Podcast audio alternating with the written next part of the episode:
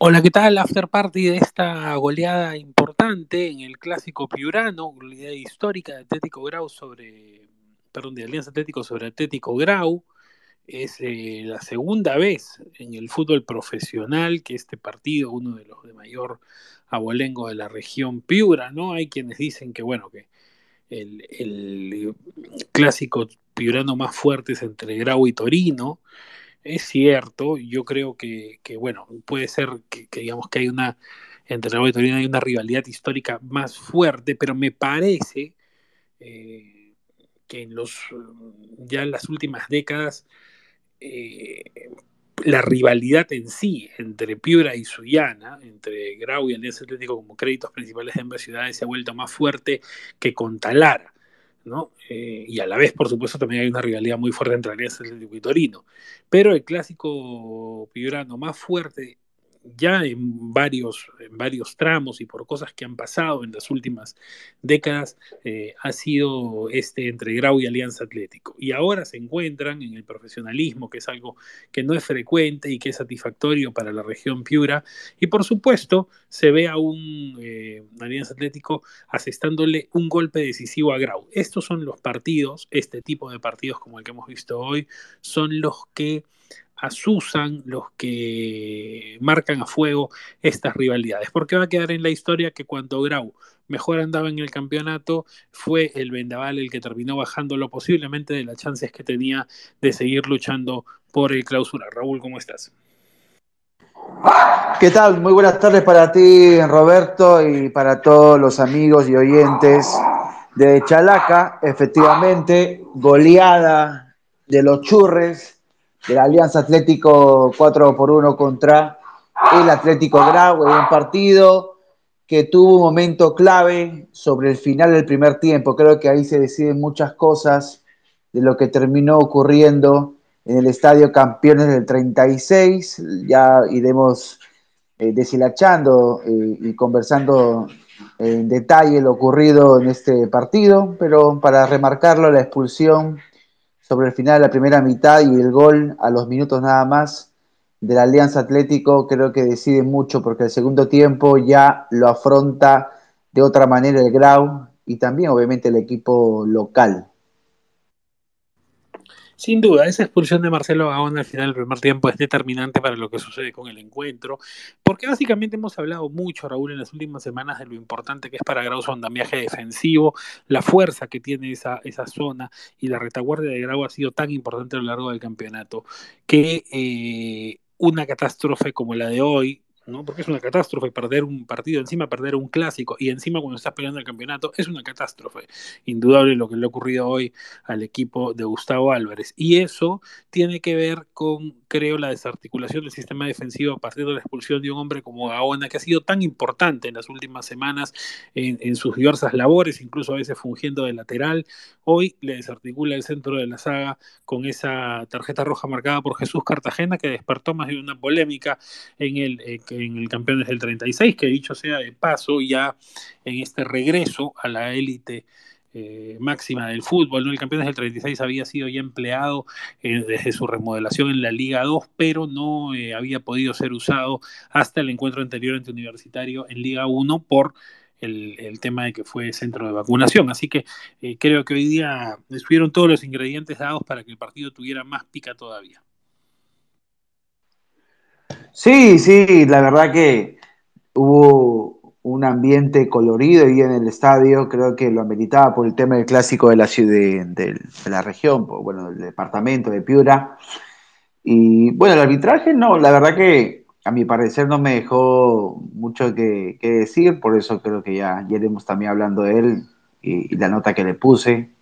Y en sí el partido invitaba para que ambos equipos dieran lo mejor. Eh, creo que la lucha de clausura ya es un, algo idílico y es muy difícil para Grau. Eh, pero aunque el tema de la Sudamericana, que no vendría a ser para mí ni para ninguno de los dos un tema de consuelo, es un torneo internacional. Por ahora ha sacado ventaja el equipo de Sullana. Ahora, el tema con Grau creo que lo que lo complica es que ya no va, ya, eh, perdón, va a descansar una fecha. O sea, ya no, no le quedan cuatro, sino solamente tres partidos por jugar. Y eso para mí ya eh, complica mucho el tema del de clausura. Le quedará el tema de la Sudamericana, un club que creo que no hay mucho que reclamarle, ¿no? Los Albos han hecho un clausura excelente. No lo teníamos en carpeta para ser protagonista ni pelear el título. Y, y ahora el hecho de, de, por ahí quedar con un, con un saldo pendiente de un torneo internacional, creo que es el segundo de su historia, porque ya habían participado una vez en la Copa Sudamericana, eh, le vendría bien al, al patrimonio de Piura. Hoy en el Campeones del 36, el local, el vendaval de Mario Viera, salió con Diego Peña en el arco, Jesús Arismendi, Maximiliano Mondarain, Manuel Alonso Ganosa y Joaquín Aguirre en el fondo, 4-3-2-1 porque Santiago Arias, Carlos Correa, o Carlos Correa, bueno, a un lado, Santiago Arias como ancla, Marcio Valverde al otro, formaron el trío, una volante en B con Jeremy Canela y Franco Sanelato como extremos, en punta, el único delantero Joyce Conde, ¿no? Nueve eh, hoy titular. Ingresaron en filas Churres, Roger Torres, el colombiano por Correa en el medio tiempo, Piero Serra a los 61 por Arias, a los 72 Jonathan Bilbao por Arismendi, a los 72 Mauricio Montes por Conde y a los 85 entró Kevin Ruiz por Sanelato. Los cambios de Viera, ¿no? Alianza Atlético, eh, la verdad que que fue al frente eh, después de, asimilar el gol eh, de Álvarez, le costó, le costó hasta que esa expulsión terminó eh, abriendo un poco las compuertas. Creo igual, eh, Raúl, que siempre la entrada de Torres es decisiva, ¿no? Tú lo has ponderado aquí con una buena nota, Torres, el colombiano, cuando él ingresa, las cosas cambian, el panorama es diferente. Me sorprendió a mí, no sé si a ti, esa disposición inicial con tres volantes eh, de, marca teórica en Alianza Atlético, eh, sobre todo cuando venía jugando 4-2-3-1 en general en los últimos partidos y jugando de local, ¿no? Más en un clásico. Me sorprendió un poquito que, que tomar ese resguardo inicial viera. Sí, a mí también me llamó la atención. Jugando de local, con las pretensiones que tenía, el, bueno, que tiene aún el equipo eh, del Vendaval, jugar con tres volantes eh, con poca pericia en términos ofensivos. Eh, me imagino que la, la, la, predisposición de Viera era ganar el balón en mitad de campo, de algún modo recuperar rápido y tocar eh, la pelota para hombres rápidos como Sanelato y Jeremy Canela.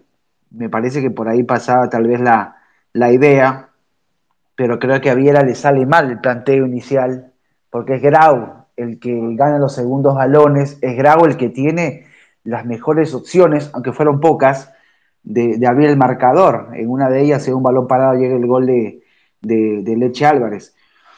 Y, y de ahí yo creo que más que la solución que lo, lo, lo, da o la solución que, que, le puede dar Viera es el mismo partido, la circunstancia del mismo, lo que le abre la puerta, como tú lo remarcas, para poder eh, llevar el, partido a su favor, porque esa expulsión y un gol en las postrimerías del primer tiempo le permite a la Alianza de Sullana plantear el segundo tiempo con un hombre de más y ahí creo que ya aparece un poco la habilidad técnica de Mario de poner en cancha a Roger Torres, con espacios, con un hombre con la calidad, con la técnica que ya hemos visto durante todo el campeonato de Roger, sí va a ser un poco más sencillo el tema del ataque, porque no había jugadores, eh, Marcio es muy técnico, lo sabemos, tiene buena pegada, buen lanzamiento largo, pero creo que no tenía e-, esa llegada para jugadores como Sanelato y, y, el mismo Jeremy Canela. El ingreso de Torres permite ese nexo,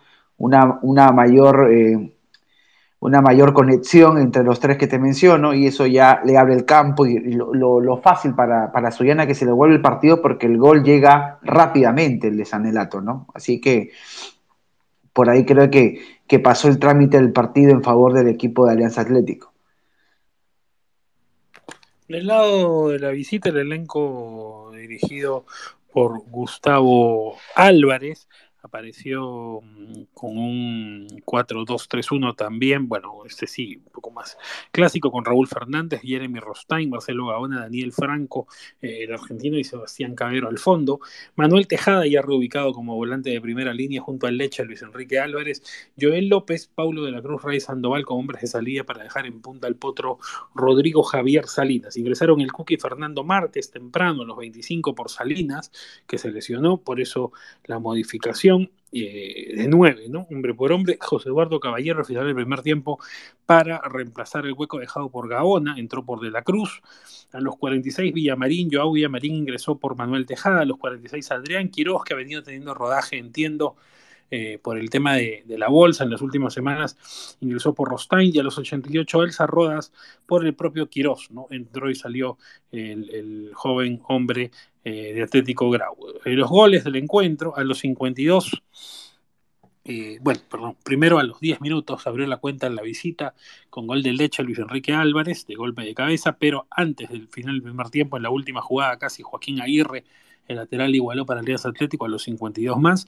De vuelta de vestuarios, ya el show de la zona ofensiva de Alianza Atlético a los 54 Franco Sanelato, a los 67 Jeremy Canela. Y a los 94 más Marcio Valverde.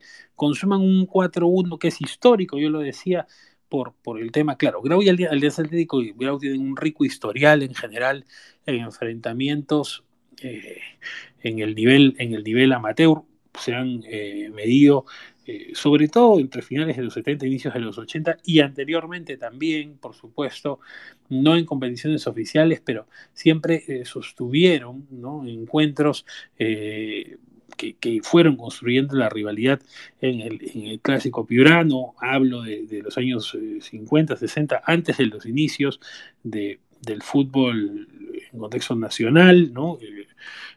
Pertenecían a ligas diferentes, ¿no? la liga de Sullana y la liga de Piura, pero eh, ya cuando se eh, luego se, pueden coincidir en etapas de la Copa Perú, ya luego del descenso de Grau en el año 76 y antes de la llegada eh, o del advenimiento de los regionales.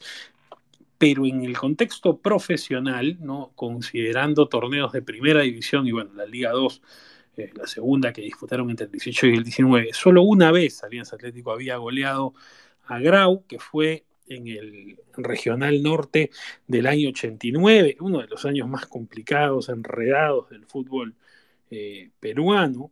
Eh,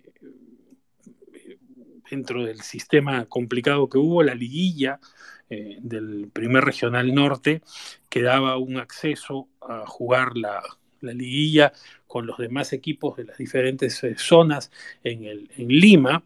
Eh, el título lo definieron Grau y Alianza Atlético, pero por esas cuestiones antojadizas se programó el partido en Piura, en la cancha mm, de Grau. Eh, esa vez igual ganó Alianza Atlético goleando 2 a 5, goleó el 23 de abril de 1989.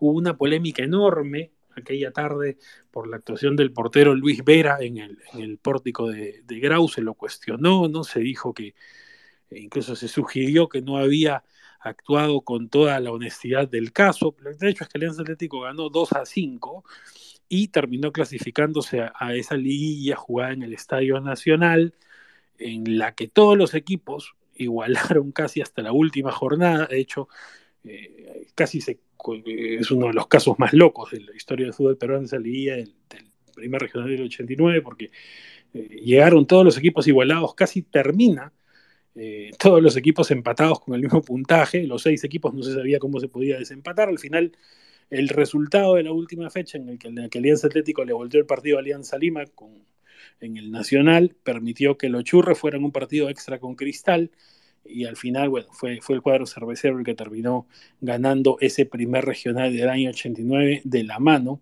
de su ídolo máximo Alberto Gallardo, por entonces todavía entrenador del equipo de Cristal. Bueno, recuerdos que se van agolpando cuando eh, estos partidos vienen, Raúl, pero lo cierto es que, claro, ya vemos cómo a lo largo de la historia, pues Alianza Atlético y Grau han estado eh, envueltos en, situaciones peculiares. Eh, acusaciones y demás, este partido va a traer una cola enorme en Piura, una cola enorme porque, porque claro, lo va a recordar la gente de Suyana muchísimo tiempo.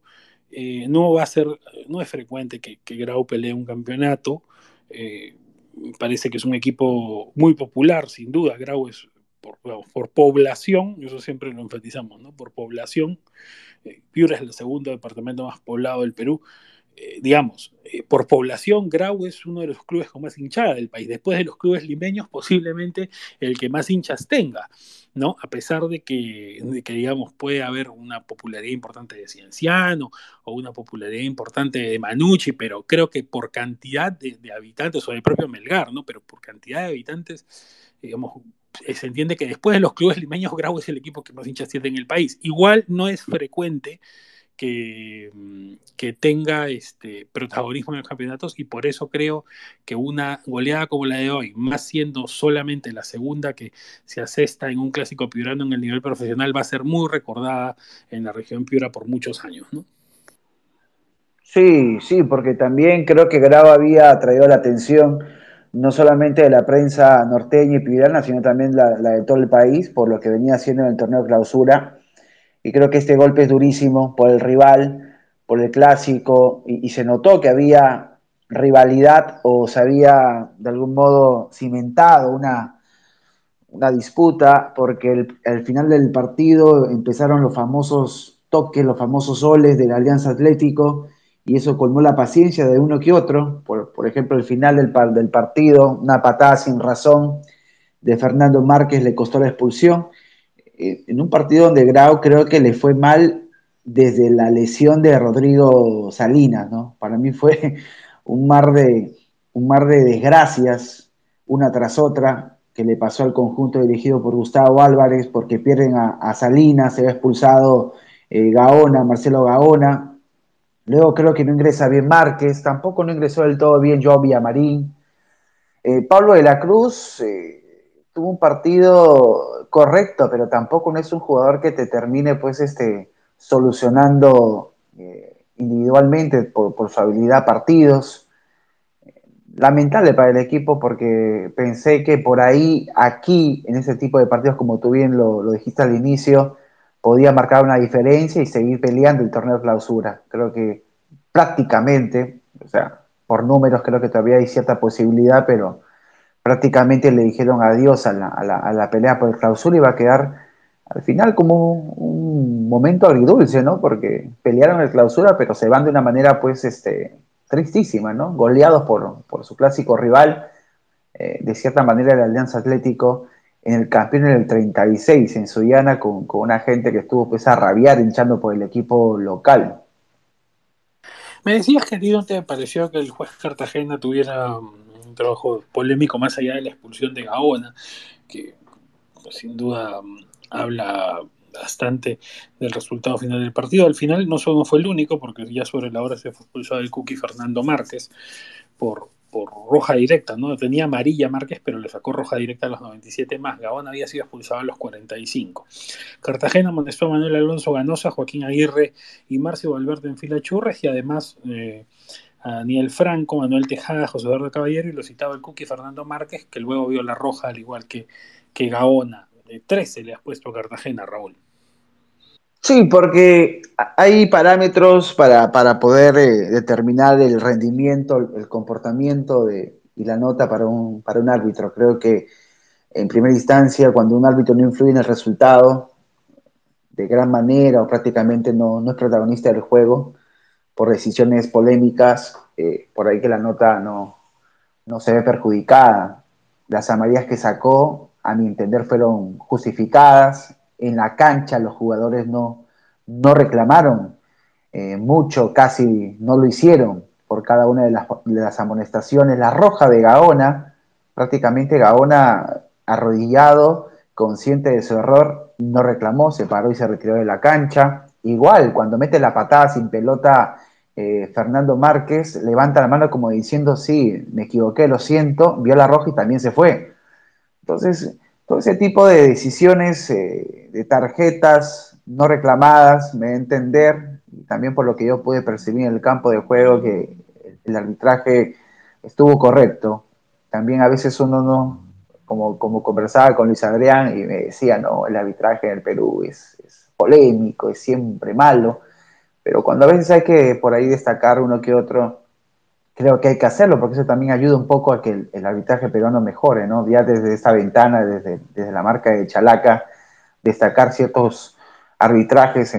Tampoco voy a decir que, que, Jesús Cartagena es lo máximo como, como, árbitro, ¿no? Pero hoy día creo que estuvo correcto, ¿no? Y, vale la pena destacarlo. Por ahí no hubo una expulsión de un hombre del comando técnico de, de Grau, pero de ahí nada más, ¿no? No, hubo tanto reclamo. La verdad que todo, todo, todo parsimonioso con respecto al referee hoy día. Y su cuarteta, o sea, no, hubo ni una acción eh, de outside o de, fuera de juego que sea llamativa. La verdad que no hubo ni una polémica en torno a los, a los fuera de juego.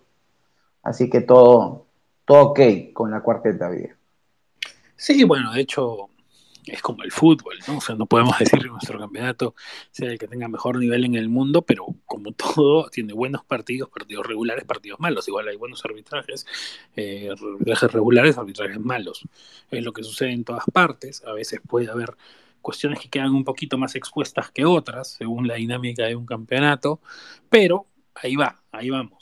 Ahí vamos con este eh, torneo de clausura y los niveles de los jueces, a veces con algunas designaciones que son un poco inexplicables. Yo decía, ¿no? El señor Ordóñez, por ejemplo, arbitrado el martes, eh, el otro día lo hablábamos con Raúl, En el partido de Grau con Stein, ayer eh, luego arbitró la final de la Liga Femenina el jueves y anoche arbitró en Arequipa, ¿no? Yo no entiendo por qué hay, que poner a un árbitro a, dirigir en, en cuatro días tres partidos, me parece una locura, ¿no?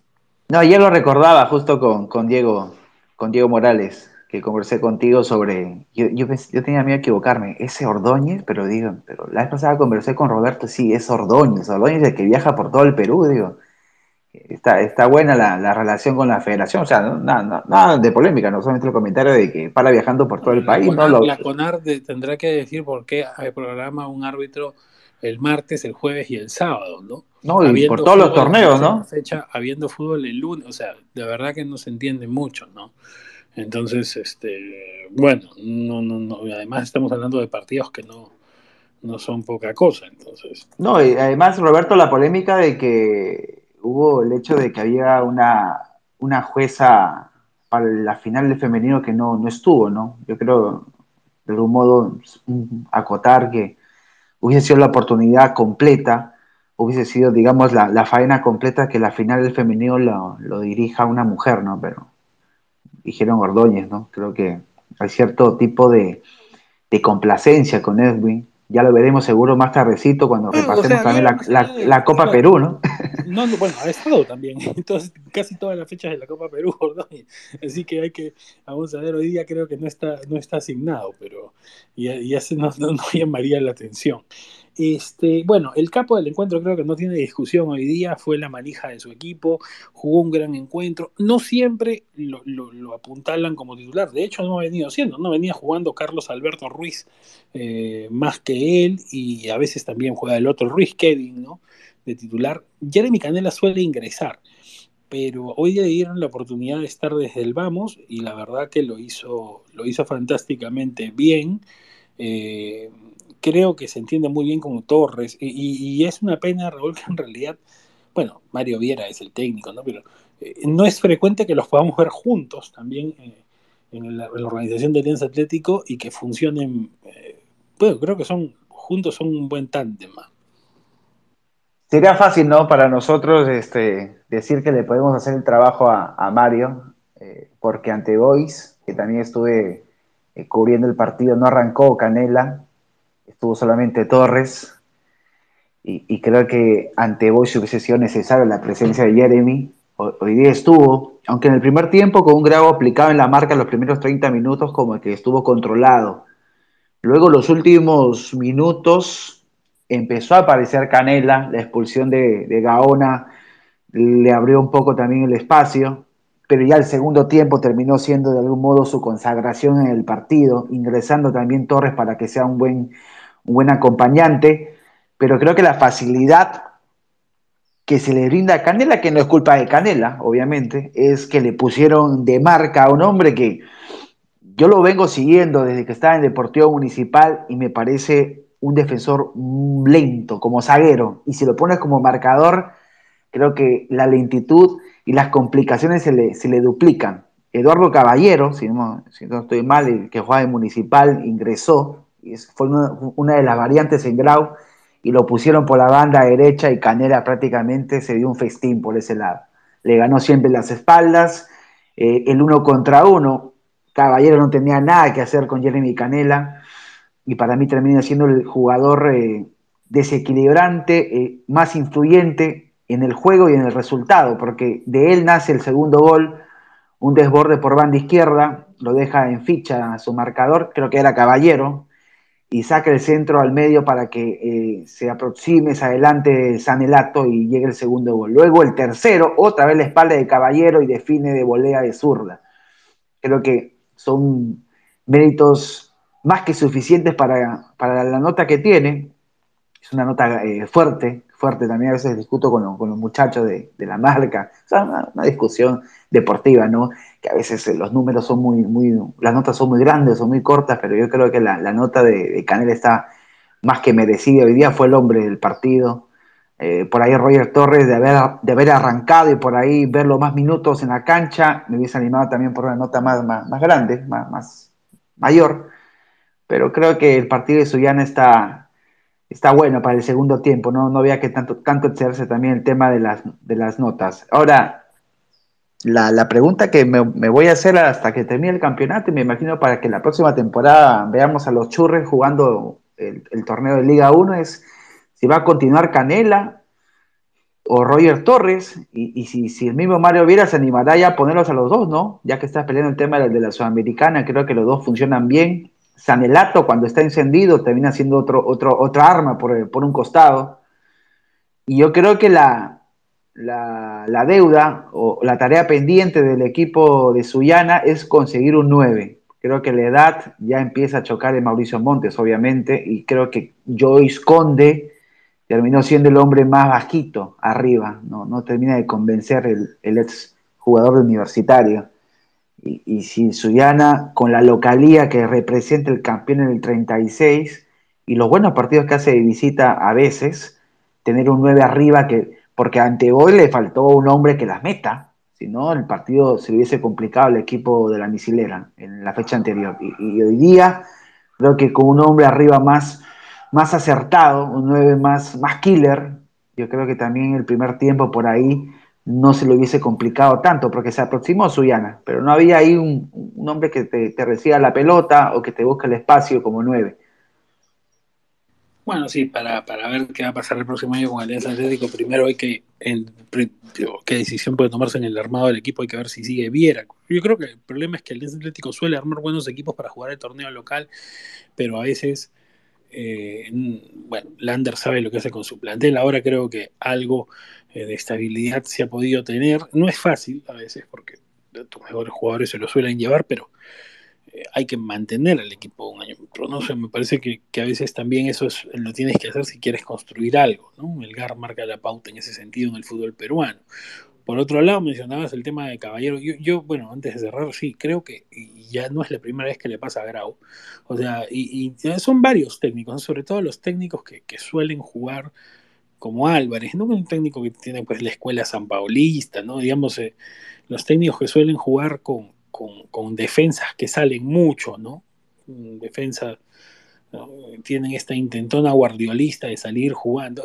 a veces cometen esta imprudencia de convertir a los centrales en laterales durante el curso de los partidos y permiten pues un descalabro defensivo como el que había sufrido Grau, ¿no? O sea, ya no es la primera vez que hemos visto este año a centrales de Grau jugar como laterales durante los partidos y, lo han pagado. Pasó acá en el Monumental, por ejemplo, ¿no? Le pasó a Grau en el Monumental contra la U y ahora le vuelve a suceder en este encuentro. Así que seguro es algo de lo que el propio Gustavo Álvarez tomará nota hacia adelante. Bueno, gracias a los que nos han escuchado. Ha sido un, espacio simpático, extenso. Un clásico siempre deja para esto, pero es un domingo repleto de fútbol. Tenemos una Copa Perú cargadísima en la tarde y sobre todo, bueno, los platos fuertes, el partido que afrontan Cristal Universitario, que termina tanto el campeonato. A la misma hora, San Martín y Stein, o Stein y San Martín, digo bien, una final por la baja en Jaén. Y bueno, ya están en juego ahora Manucci y Boyce. Con eso vendrán luego Aldo Ramírez y, y Juan Rodrigo Velarde. Un abrazo y nos escuchamos. Chau, chau.